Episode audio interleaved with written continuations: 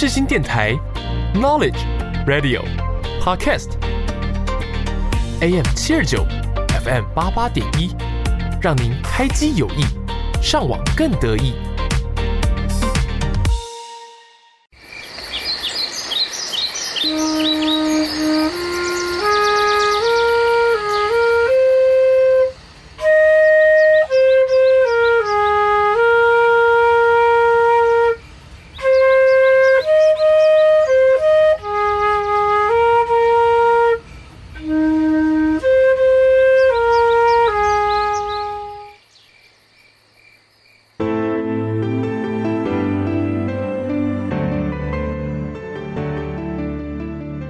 一个地区的繁荣，一个地方的兴起，那些光辉的背后，很多人正默默付出着、耕耘着。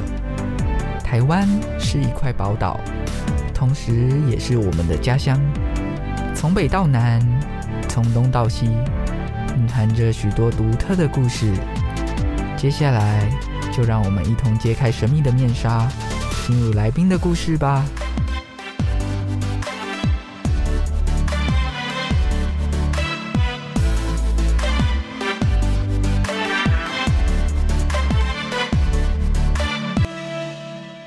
欢迎收听台湾的故事，一起听故事、学知识。我是主持人小军。每周日下午一点到两点，还有晚上的九点到十点，记得要持续锁定我们的节目。任何有关节目相关的消息，只要在 IG 搜寻“台湾的故事”，或是打“台湾底线 Story 底线 Radio”，并按下追踪，就可以及时收到节目相关的资讯哦。今天的来宾非常的不简单哦。他从一九六三年秋天就进入台湾大学农业推广学系当大一的新鲜人，直到二零一零年春天才退休，一共待了四十七年的时间，终身贡献给了农业推广还有乡村社会的教学研究工作，主要的领域是在农村家政与农村的老人福利跟服务方面。他从研究生兼助教一路当到教授。在这段期间，也曾经担任台湾大学农业推广学系的系主任、国立台湾大学农学院农业推广委员会技术指导组组长、新闻资料组组长、执行秘书和台湾大学生农学院的农业陈列馆馆长。同时呢，他也是国立台湾大学生物产业传播暨发展学系的名誉教授。让我们欢迎高淑贵高教授，欢迎您来到我们的节目。小军好，各位听众朋友，大家好。我是台大的名誉教授高淑贵，很高兴能够接受小军的访问。感谢小军让我有机会跟大家谈谈我的职场经验。我大学从台大农业推广学系毕业后，一直留在学校担任教职，直到退休。我的工作场域除了台大的校园之外呢，台湾全省跑。曾经呢，也到过小琉球、金门等地方，还有呢，出国参加各类的研讨会和参访活动。农业推广学系这份工作让我打开视野、增广见闻，而且交到很多好朋友。我很感谢农业推广系的师长、学长姐、学弟妹，还有农渔业界的朋友，让我在台大四十多年乐在工作、乐在生活。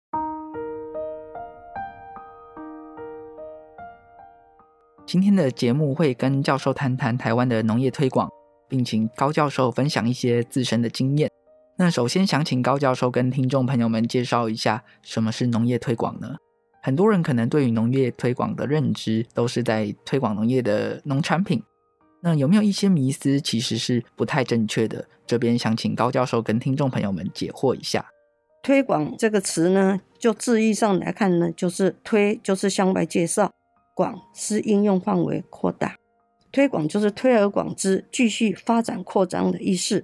至于农业呢，通常我们所了解的，好像就是狭义的农业，就是种植可以吃可以看的一些植物，例如说五谷杂粮、蔬菜可以吃，花卉呢可以吃可以看。通常呢可以用广义的来看，包括什么呢？农林渔牧，除了渔业不是农业推广的范围之外，其他的农业、渔业。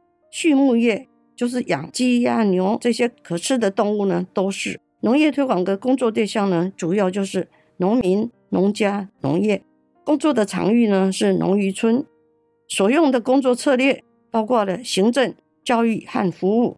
一些人呢对于这些层面呢可能不太了解，等一下呢我就会慢慢的解释。服务性的策略啊，有产补式的、预防式的，还有发展式的。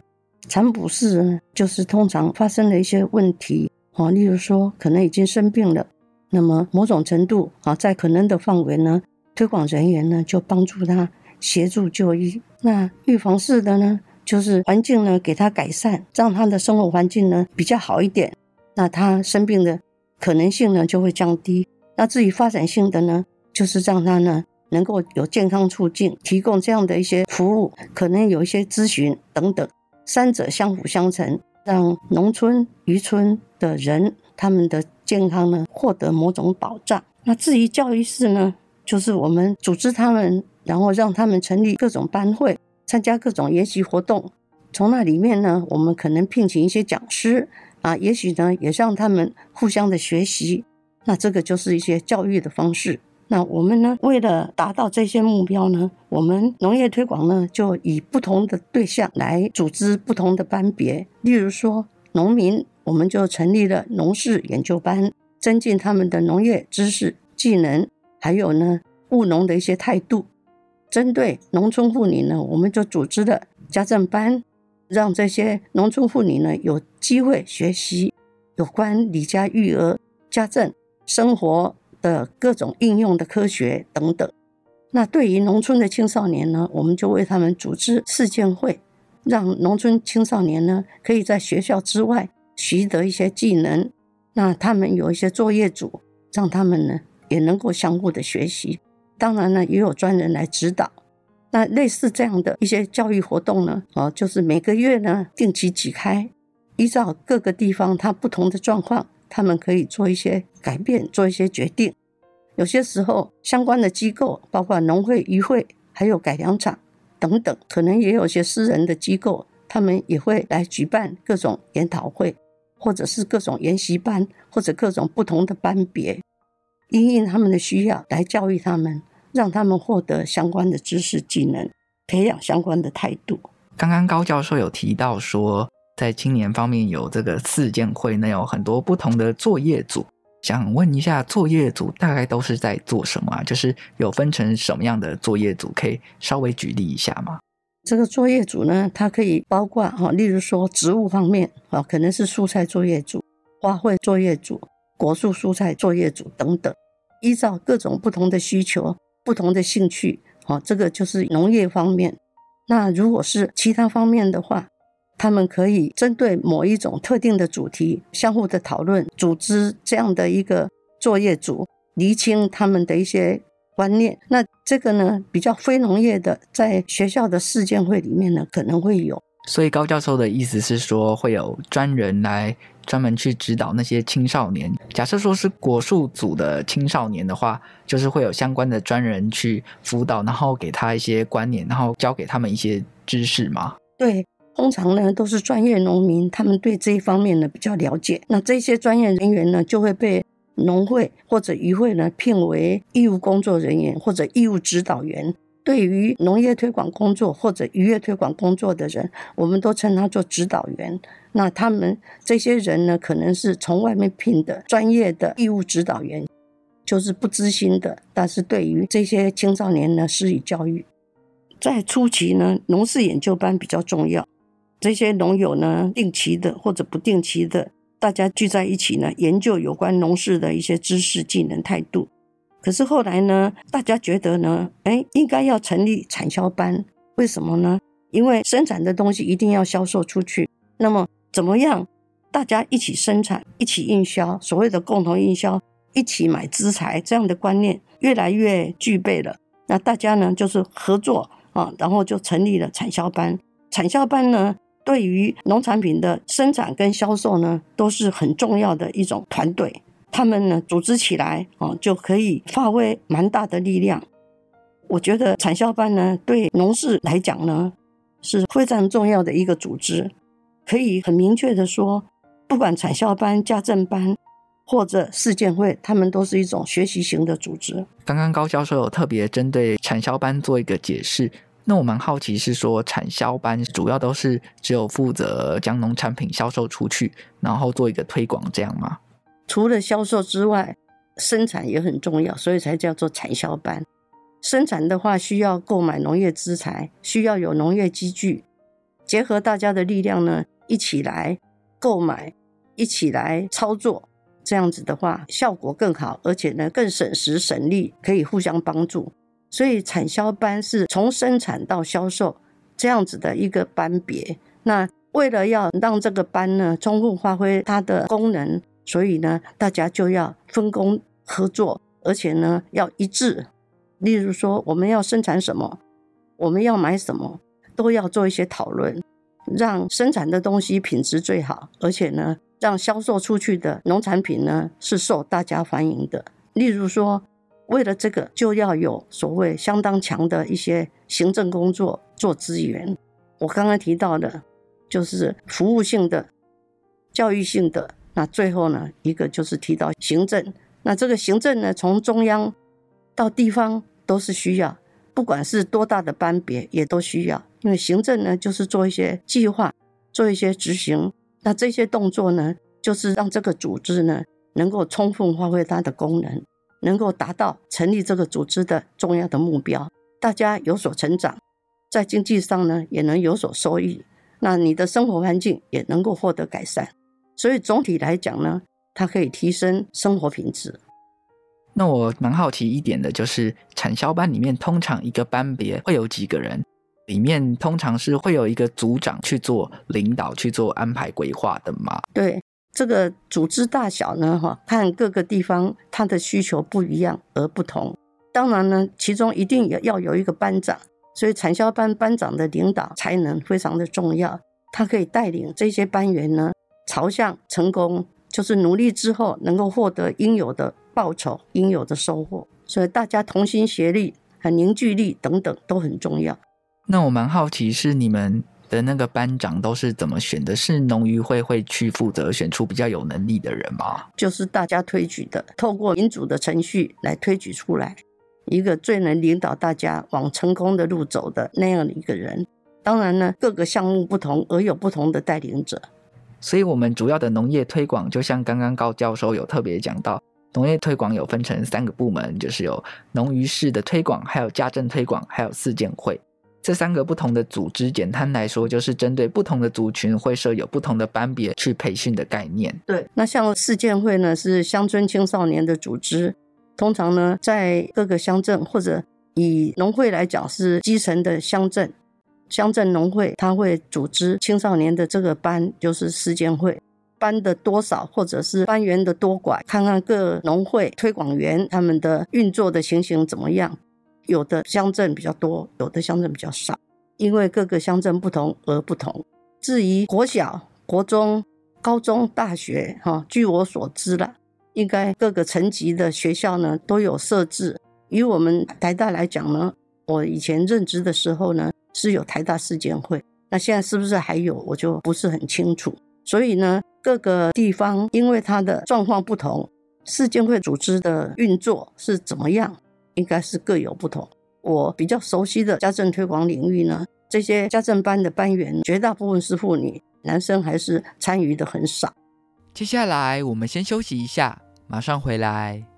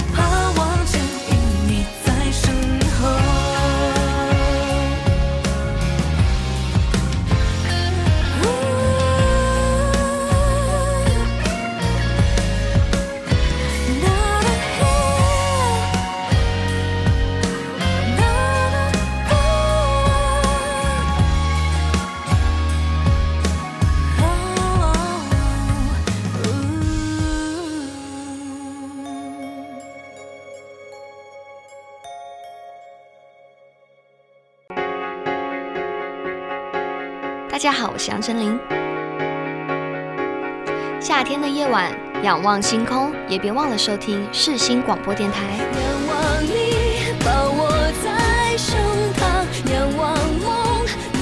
您现在收听的是世新广播电台 FM 八八点一 AM 七二九。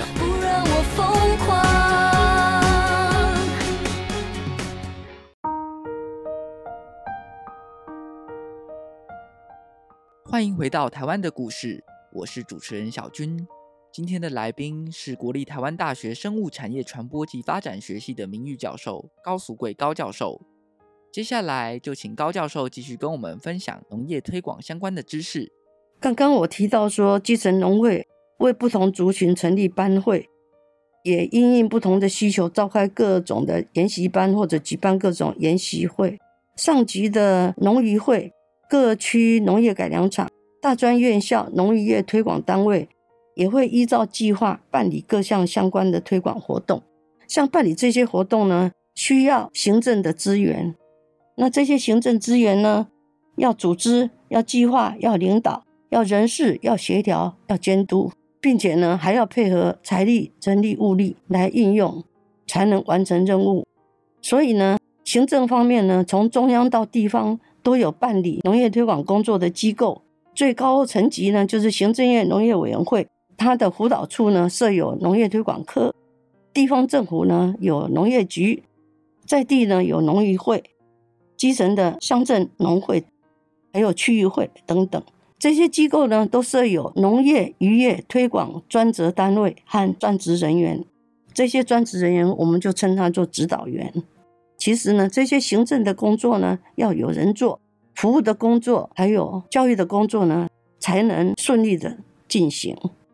以那个挑战二零零八年国家发展重点计划发展地方料理这个计划为例，当时呢，就是为了活络农村经济，所以呢，就由各区农业改良场，台湾呢，总共有七个区农业改良场，包括桃园区、苗栗区、台中区。台南区、高雄区、花莲区、台东区等等，这七个改良场呢，跟当时的台湾省农会、台湾省渔会联合举办。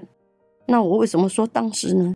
因为台湾省农会呢，后来改名为中华民国全国农会；台湾省渔会呢，后来改名中华民国全国渔会。这些呢，都是算一些行政单位，也是执行单位。他们透过比赛的方式来进行这样的一个工作，通常啊，比较上层级的，他们所办的活动都比较大；较低层级的，他们所办的活动就没有那么大。台湾呢，就是有按照不同层级，他们会依照不同的需要来办理这样的活动。这个计划呢，就是将田园料理呢融入农村生活，希望能够借由农村旅游还有休闲农业来创造经济价值。我记得呢，这个活动呢，台中区农业改良场辅导的南投县新义乡田妈妈，他们就以六道料理来获得冠军。总结来说，农业推广主要就是在农民、农家、农业方面，还有一些工作场域是在农渔村，主要包括了行政、教育还有服务的融合。像是农业推广培育的方面，有产销班、家政班跟四建会。那这个也都是针对不同的族群，会设有不同的班别去做一个培训的概念。是的，针对不同的族群呢，我们就是有不同的班，让他们接受推广教育。当年呢，为了推动农业推广工作，就是在民国五十一年，也就是一九六二年，行政院就核定修正农业推广规程，那同年呢开始实施。那所谓农业推广，当时的定义是。增进农民知识技能，增加农业生产，发展农村经济，改善农村社会及改善农民生活为目的。当时就是有这样的一个定义。为了要达到这些目的呢，规定十六项农业推广业务。这十六项农业推广业务呢，就知道它包含的范围很广。例如说，优良农作物种子、种苗、树苗。种畜鱼苗等等的推广和栽培的指导事项，还有呢，土壤肥料、农机具、植物病虫害和禽畜疾病防治、农业经营、农产运销、农村副业及手工业、农村金融及农业保险、市建会指导、农村合作社及农民团体、农家妇女家政改良、卫生文化康乐活动、社会服务、公民训练、农村领导人才训练、造林水土保持、水旱防治、乡村住宅改良。还有其他等等，这里面的内容呢，就是包括农村生活的全部了，就是农业、农家、农民，重要的就是要改善他们的生活，提高他们的生活水准。为了要达到这些呢，教育就是农业推广的主要方式。如果说家政推广是生活有关知识的介绍和应用的话，那么家政推广教育。就是以教育的方式介绍与应用生活有关的知识、技能和态度。当年呢，家政推广工作的重点，我把它归纳大概有六项。第一项呢，就是农村生活环境改善。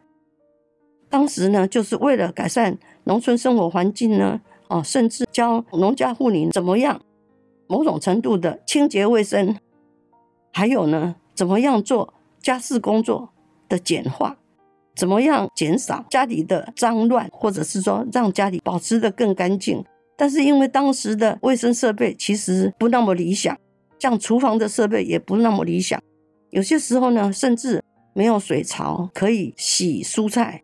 所以呢，在当时农村生活环境改善呢，对农家来说呢，是一件蛮重大的工作，让他们有基本概念例如说用过的水不要随便泼在地面上。即使呢，当时的地面不是水泥地，也是如此。我在印象中呢，为了要所谓家庭生活环境改善呢，这些家政指导员呢，花了相当大的功夫，让他们改变一些工作的流程，还有改变工作的习惯。至于呢，第二项呢，就是营养保健。当年，尤其是当年哈，对营养保健的观念还不是很具备的时候。不知道所谓营养均衡是什么，不知道所谓的保健是什么，或者是说对于这个的了解呢，并不够，所以呢也花了很多的功夫，什么少盐、少油、少什么，要多吃纤维的食物等等，不要吃太多的加工食品，要多吃食物等等，这些基本的营养保健，嗯、也是花了相当大的功夫。第三个重要工作就是强化家庭功能。让家庭能够充分发挥它应有的功能，包括养老、育幼、家庭的经济等等很多。再一个呢，就是经济的管理。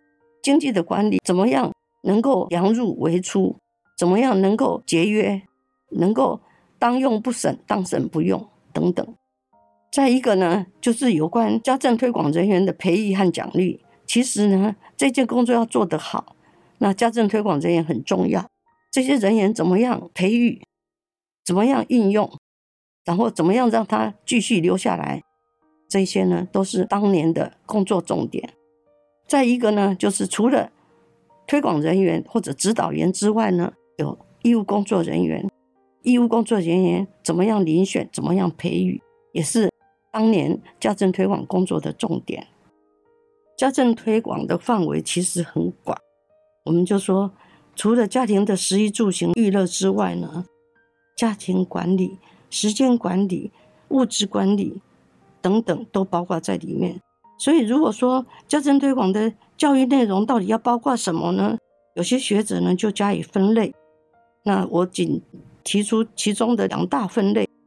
第一个分类是说，它是膳食教育、服装和仪容的教育、居住教育、婚姻和家庭教育。亲子教育、家庭管理的教育、消费教育、健康教育、记忆教育，有学者呢也把它综合起来，就说是食衣住行的教育、专门记忆的教育、敦亲睦邻的教育、陶冶身心的教育等等。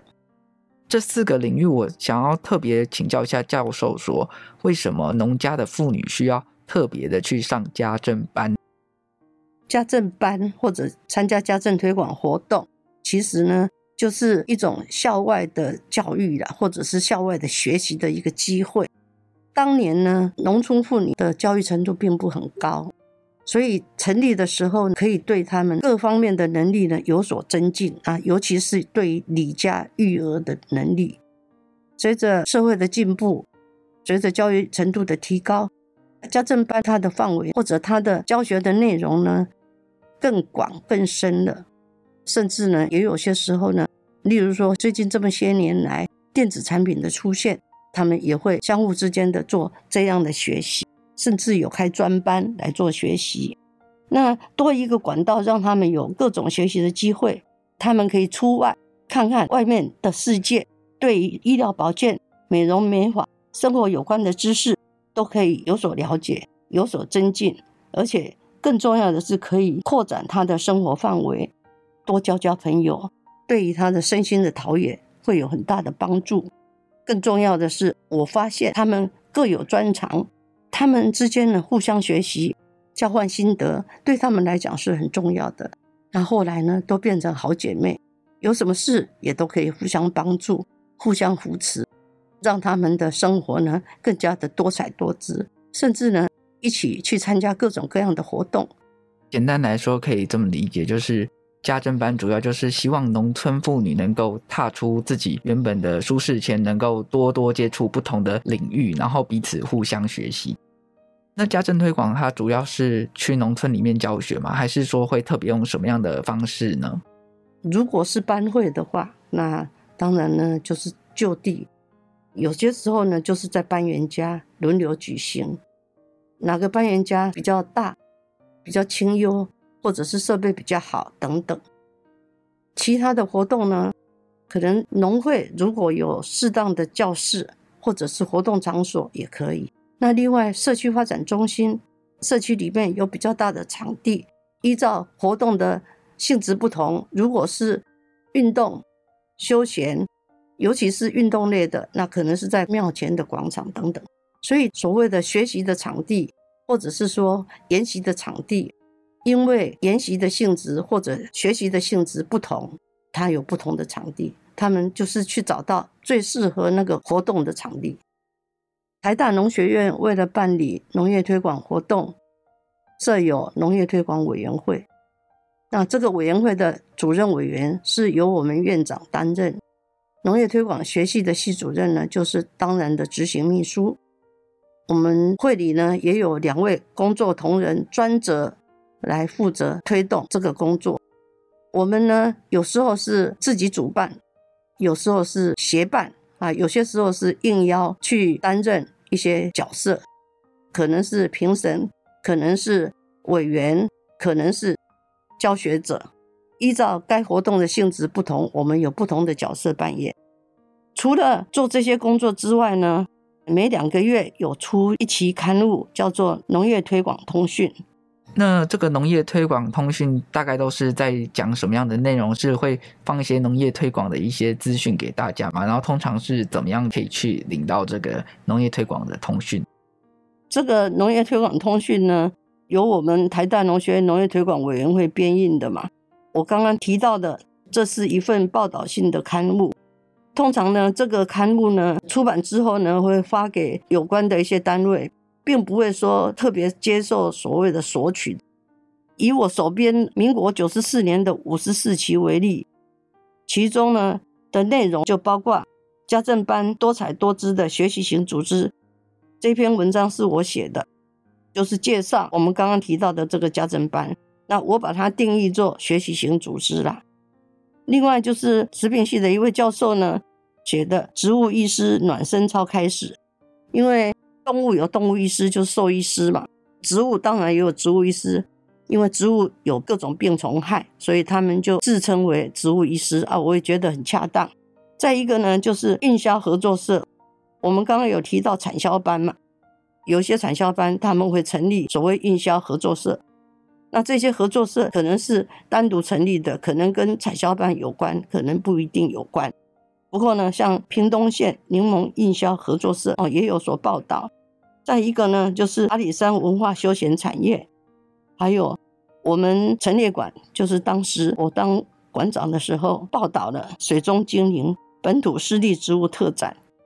还有呢，就是有关座谈会，例如说田氏农业技术咨询、甘薯农业技术咨询等等的座谈会的一些报道。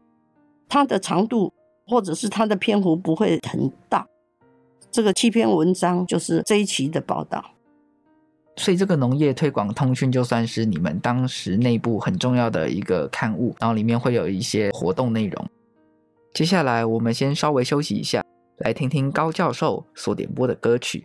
那这首歌曲呢是周华健的《花心》。想问一下高教授为什么会喜欢这首歌曲呢？我除了喜欢周华健，还有喜欢这一首歌的旋律之外，很喜欢他的歌词，尤其是这几句。春去春会来，花谢花会再开。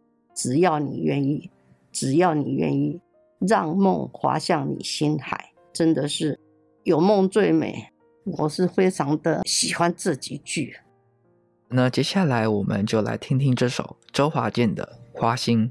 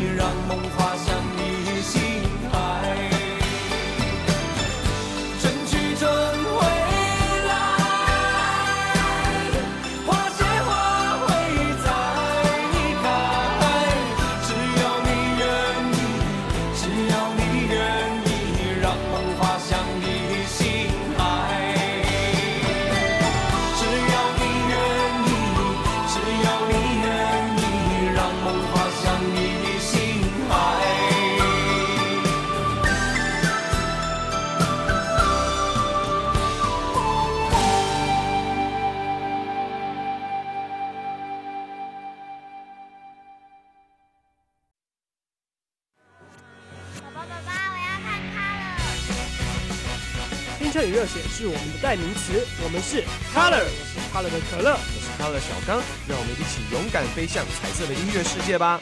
勇敢飞向，拥有您现在所收听的是世新电台 FM 八八点一 AM 七二九。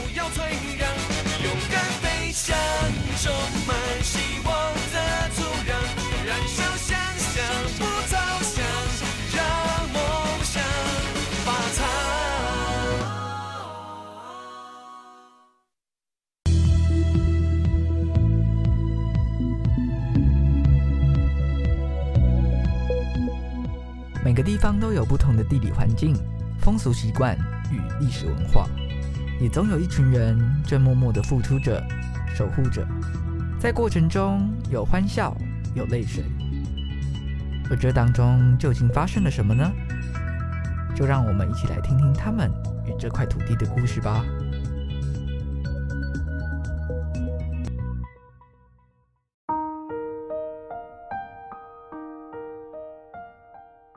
欢迎回到台湾的故事，我是主持人小军。今天的来宾是国立台湾大学生物产业传播及发展学系的名誉教授高俗贵高教授。那我蛮好奇一点的，就是在农渔村进行农业推广的过程当中，有没有让你印象很深刻的故事，可以跟听众朋友们做一个分享呢？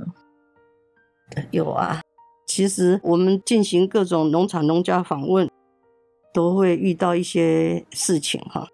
我想一想哈，大概可以有三个印象深刻的故事跟大家分享。第一呢，就是我有一次去访问农场，那这个农友呢，他种的是芭乐，但他把芭乐呢种的真是好极了。我们除了去看芭乐园之外，那当然也有品尝到芭乐，很脆很香啊！我一向很喜欢芭乐，他就觉得哇，怎么能够种出这么好吃的芭乐？那外观也这么美哈，所以就是让我一直称赞他。我就说哦，你很健高哈，你到底喜欢他景哎哈等等，跟他算是谈了蛮久的，而且两个人都好像高兴。其实不止我们两个啦，周围还有一些其他的人。但是后来呢，他就忽然间停下来，他就说：“哎、高教授，啊你弟弟给他欧了，啊你都没给他高官哈啊高官就是说你都没有跟我买了。”啊，我就说，哦，这样子啊，不好意思，不好意思，我我我弟弟给你我都拢买，买记要给你买吼。你也这把它叫你好吃哈，啊，我拄好有塞车来，会用给你交关了呢，哦啊，幸亏是有开车啦，我们有推广车，所以呢就可以载一堆 芭乐回来。那这些芭乐当然是要分送诸亲友啊，哈，所以连我的学生都受惠哈，就是一回来就大家分了吃。那确实是这种。这么好的东西是应该要来跟大家分享，但是我当时并没有想到，其实这个让我深思了，就是说你弟弟讲欧乐哈，你都不讲高官哈，没有给他实质的一些帮助哈，那到底这样好像好像不太够了哈，所以口惠而实不至。我后来呢就有这样的习惯。就是到一个地方就给他拼一下经济，哦，不管你家里可以吃多少，那你就多买一些，那你可以送亲友，包括我的学生都受惠，所以他们就说常常可以吃到我买东西分给他们吃，买好的东西分给他们吃，所以在教室里偶尔就可以享用到美食，我的印象很深刻哈，就是你不要只有口惠，你要实质。这一位农友呢，很坦白的说出了他的看法啊，就是他很辛苦的工作，那你很称赞他，他当然很高兴。但是如果让他真的有一些实质的收入，那应该会更好。不过这个当然也引发出一些讨论。然后我后来跟一些朋友讲，有一些人是有不同的看法，但是以我来讲的话，我是觉得只要你能力所及，那你刚好有好的交通工具。那你就买一些吧。从刚刚的故事，我们也可以知道，农民都是非常的辛苦在耕作，不论是在种什么样的植物。有的时候，其实我们用实质的回馈给这些农民，会更胜于口头称赞。因为毕竟农民还是要生活，他们还是有一些经济压力在。所以，如果我们能够给他们支持的话，那相对来讲的话，他们应该会更高兴。这样，那教授还有什么其他的故事可以跟听众朋友们分享的吗？这是我另外一个访问农家妇女的经验，从问卷然后就问她一些问题。这个访问呢，都是在她家的客厅举行，我们都谈得很高兴啊，然后就聊好久。告一段落之后呢，这一位受访者他就说：“哎，高教授，你休蛋呢，你等一下再走哈。”然后我就说：“好。”他就进到屋里，啊，从屋里呢手上就拿着一包东西，就说：“哎，教授，这赏你哈，这个送你。”我就说：“这个是什么啊？”一打开，几双袜子。我讲：“啊，你哪会送我这？这刚是你做辛苦你做，你在做加工嘛哈，在做加工哈，就是说是他缝制的。”我就很感动啊！我就说，我来这边访问你，我都没送你东西，你还送我东西。一共哎，高教授，你出差哈，我看你别啊哈，袜子都反穿了，你是不是没有干净的袜子穿？所以我这些袜子就让你换了，可以换洗呀。啊，我就说啊，不是啦，是我前些时候呢，那个脚有一点怪怪的，然后那个袜子呢上面有缝。哎，说要拔掉啊，然后我就觉得不舒服，所以我就故意给他反穿。我有带好几双出来了，不用送我了啊。他就说：“哇，给的没有关系了，就拿去用了。”好这样子，我们在那推来推去。我到后来是接受的，因为我感受到他这一份真的很贴心。这种贴心呢，是我觉得真的是超感动的。为什么？因为我第一次跟他见面，然后我也没有送他东西，我只不过访问他。然后他就这样子这么热情，而且他又这么细心，这个盛情我真的永生难忘。那在这段故事当中，我们也知道了，其实在地人是非常的有温度的，不然就是即使你可能你们才第一次见面，但是他都非常热情的款待你，甚至还会要送你东西。那高教授的访问当中有没有遇到一些挫折或是不顺利的一些经验？有。有一次经验也是让我一直忘不了，而且到目前为止我还不知道说我们当时那样的处理到底好不好。那是我们在做农村老人和他的成年子女亲子关系的一个研究。我们当然有设计问卷，还有呢比较开放性的访谈。为了这个呢，我们都有录音，全程录音呐。当我们进行了也差不多告一段落的时候，忽然间这位老人的儿子回来了。他看到我们有在录音，也看到他的妈妈在接受访问，然后他脸色就变了。他就说：“哎，你那也在抖音没？啊，这抖音大，我要收起，我不要让你们带回去。”我们就跟他讲说：“温度啊，讲的啊，无虾米啊，哈，无讲你也拍位啊，也没有讲你的坏话，只是大家聊聊，然后就知道说。”农村老人和他的成年子女的关系怎样而已啊？我们并没有什么里面有不妥的内容。那他就第一是不相信，第二呢，他硬是说，呃，录音带呢，他要收起来哈，等于是他没收就对了。我们就挣扎很久。我们当然不应该录音带给他哈，因为我们对这个老人有责任。万一他里面有什么话讲了，然后让他儿子不高兴，那更糟糕，对不对？所以我们一定要保护这个老人家。那这个录音带怎么办？我们商量之后，我们有几个一起当场把这个录音带把它剪断了，然后等于是销毁了。从这个也是让我们觉得有一点挫折，而且觉得哎，怎么会这么敏感？到底是怎么一回事？内容呢，应该没有什么不妥，但是我们还是把它销毁。那这一次也是算是蛮稀有的一个经验，但是印象很深刻。等于是那一天那一场访问就算了哈，这样子。哇，那高教授真的是深耕在乡村调查，就是非常的不容易哦。就做这些事情，也要到处出差，跑来跑去访问各式各样的农民哦。那想要问一下高教授，在跟这些在地人打交道的时候，他们有没有一些惯用语是让你印象比较深刻，像是什么口头禅啊，或是北部、中部、南部有一些不同的口音，或是不同的一些。惯用的用法，相信教授跟听众们分享一些这方面的经验。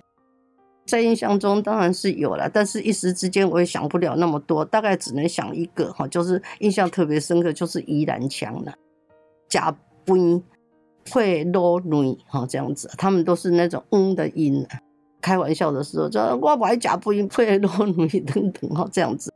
其实我到各地区访问，对我来讲最有收获的就是我的台语的能力有所增强。我以前是几乎不太会讲台语，因为我们小时候呢，大概是推行国语运动，所以讲台语呢，某种程度不是被欢迎的哈，也是说不太能够自由的讲台语啦。我印象里面是这样，所以我们大概都是讲国语。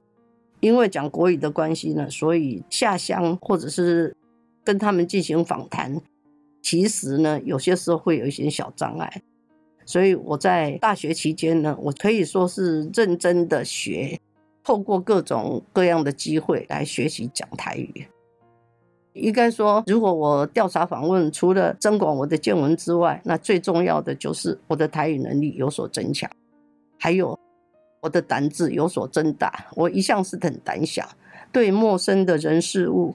几乎都是不太容易一下子接受，因为访问的关系，所以我就必须把我原来的性格算是有所改变。那这么些年来，我觉得还不错。接下来我们先休息一下，马上回来。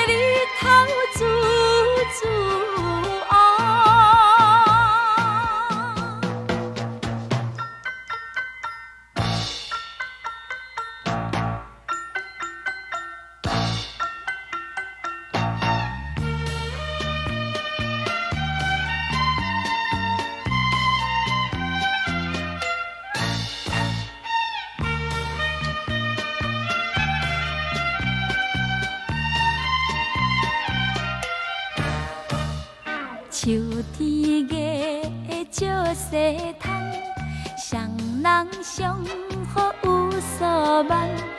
有话想袂对你讲，不知通也毋通。倒一项，敢也有别项？迄肉文笑，目睭红，水遁胭脂珠珠。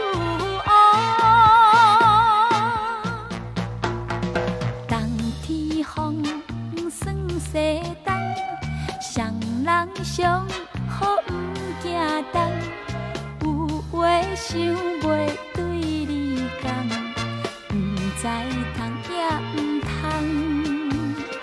多一项，敢也有别项？目文笑，目睭红，但照面笑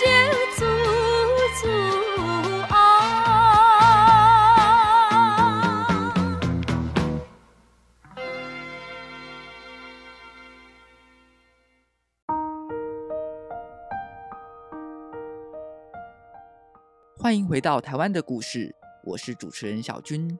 今天的来宾是国立台湾大学生物产业传播及发展学系的名誉教授高俗贵高教授。我蛮好奇，高教授在进行乡村调查或是到比较乡下的地方去做一些推广的活动的时候，有没有比较克难的一些经验可以跟听众朋友们分享的呢？克难的话，那就是前不着村后不着店的时候，就是到比较偏远的地区，也没有什么商店啊，什么都没有，那你自己就要带一点东西去吃。还有呢，哎，因为我个人来讲，就比较有上厕所的那种习惯，所以有些时候就很难哈，因为你找不到适当的地方可以上厕所，所以对女生来讲，这一点是很大的障碍。我以前一出差或者要出去访问。我最担心的就是这一点。那从教授这些分享，我们也可以知道，其实，在做这些乡村调查跟农业推广，其实真的非常的不容易啊。相信听众朋友们也对农业推广有了基础的了解与认识。听到教授过往在一些农村调查跟访谈的一些小故事。那今天非常感谢高教授来接受我们的访问，相信透过今天的节目分享，大家对于农业推广都有更深一层次的了解，也听到了很多过往教授在做推广还有乡村调查相关的一些故事还有经验。最后我们要来播放一首歌，它是高教授所点播的一首歌曲。那这首歌曲呢是赵咏华《最浪漫的事》，想问一下高教授，为什么会想要选择点播这首歌曲呢？这首歌曲对你来说有什么样的意义跟故事？可以跟听众朋友们稍微分享一下。赵咏华是一个很棒的歌手，他唱歌唱得很好听。那他唱最浪漫的事呢？我当时一听到，就觉得哦，他的歌词真是非常的感人。这种感情呢，就是直到我们两个老到哪儿也去不了，你还依然把我当成手心里的宝。那相互之间呢，如果可以把对方当成手心里的宝，真是夫复难求，这一辈子够了啊！这一辈子真的很满足了。这样的歌词让我觉得此生无憾，所以我很喜欢他。我常常在哼他，让我内心感到非常的满足，而且会觉得自己很幸福。我有很多的朋友。他们都可以把我当成手心里的宝，我也可以把他们当成手心里的宝。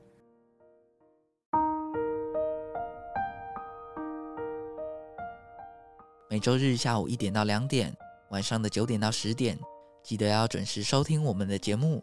任何有关节目相关的消息，只要在 IG、Instagram 搜寻“台湾的故事”，或是打“台湾底线 Story 底线 Radio”，并按下追踪。就可以及时收到节目相关的资讯哦。非常感谢您的收听，我是主持人小军。台湾的故事，我们下周见喽，拜拜，拜拜。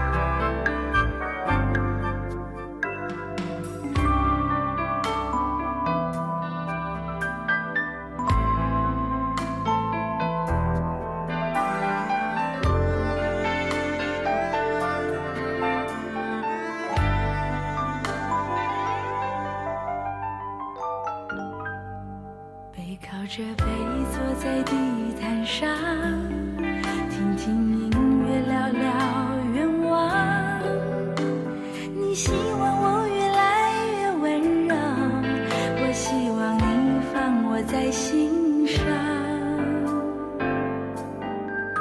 你说想送我个浪漫的